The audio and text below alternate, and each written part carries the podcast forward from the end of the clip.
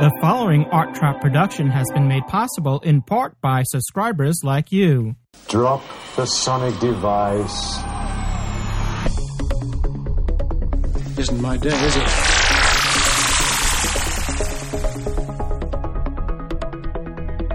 Even the sonic screwdriver won't get me out of this one. Let's use this. What's that? It's a sonic screwdriver. Never fails. There we are. Neat, isn't it? This can function as a sonic blaster, a sonic cannon, and a circle and folded sonic disruptor. Doc, what you got? I- I've got a Sonic. Uh, oh, never mind. What? It's Sonic. Okay, let's leave it at that. Disruptor, cannon, what? It's Sonic. Totally Sonic. I am Sonic to all. A sonic what? Hey, welcome back to the Sonic News Driver. Selected Doctor Who news stories delivered to you sonically.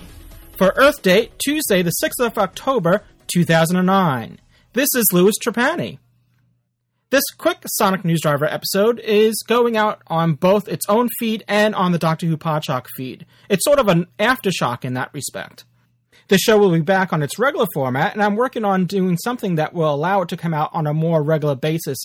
Hey, although not a sponsor, I'd like to give a shout out to Dragon's Lair Comics and Fantasy for supporting and sponsoring Doctor Who Podshock. Check them out at dlair.net. That's D as in dragon, lair.net. They have stores in Austin and San Antonio, Texas. Visit them in person, visit them online, give them a call at 512 454 2399. They sell Doctor Who action figures, CDs, comics, and so much more. Hey, if you haven't seen it yet, there's a new Doctor Who logo that has been revealed. Yes, a new spanking fresh logo has been publicly released as of 8 a.m. this morning, British Summer Time. That's UK time. If you haven't seen it yet, you can check it out at thegallifreyanembassy.org or podshock.net or at the BBC website, the Doctor Who website. There's also a short video of it animated as well. Now, the logo comprises two basic elements, three if you count the BBC logo on the bottom.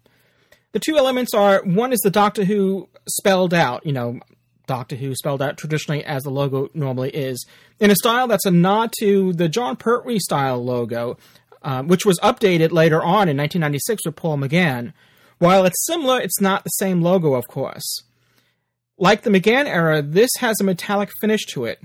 On closer inspection, the elements have a brush metal texture to them. Gone are the fiery oranges and reds. The new logo is mostly blues and purples. The Doctor Who element is more a purplish blue.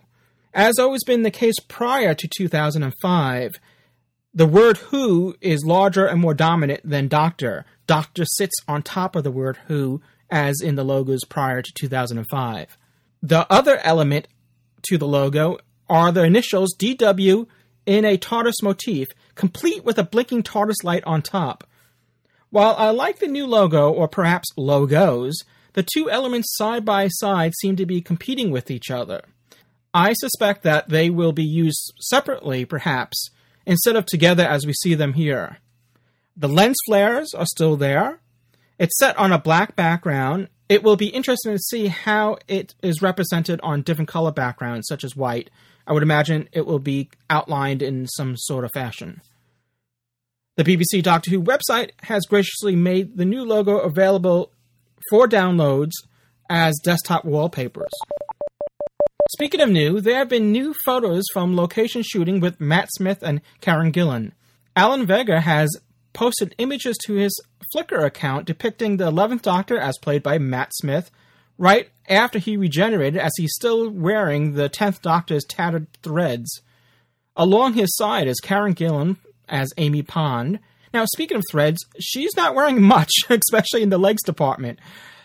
What we do see, what we can see of, of her, she's wearing a uniform. Now, I'm not going to say what kind of uniform, because some may scream foul that I'm not giving a spoiler alert. So um, I, I don't really think it's much of a spoiler, but I won't say it. I will say that a miniskirt that's that short, I doubt that this is a standard issue uniform of this nature. The two can be seen by an ice cream truck, although they're not seen enjoying the delicious dessert. Tabloids have also published their photos, also taken on location, of the same Doctor Who shooting. You can see more at gallifreyanembassy.org or podshock.net, as well as links to Alan Vegas's Flickr account. Be sure to catch episode 163 of Doctor Who Podshock. It's available now. We review Jon Pertwee's final closing regeneration story, Planet of the Spiders. Also, episode 164 should be coming out very soon. Review Tom Baker's first story, Robot. Catch Doctor Who Podshock on the feeds now, or go to thegallifreyanembassy.org or podshock.net for them. Hey, the weather's changing. You may want to update your wardrobe. You can support this podcast and get some great gear in terms of shirts, sweatshirts, mugs, and alike sporting the Sonic News Driver artwork. Get your podcast swag at arttrap.com or sonicnewsdriver.com.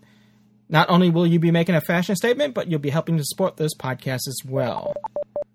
Are you a blogger or a podcaster? Will you be heading out to Blog World and New Media Expo on October 15th to the 17th in Las Vegas, Nevada? Check out my posting about it on arttrap.com. Five reasons to attend. Actually, there's six. I sneaked in a, an extra one. Click on the link there to register and be sure to let me know that you are attending. And please do say hi if you are.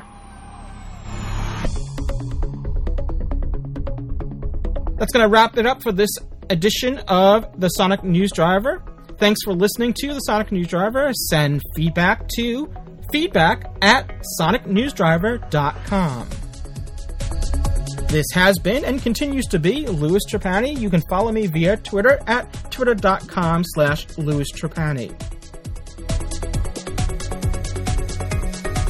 Visit arttrap.com for more on this and other podcasts.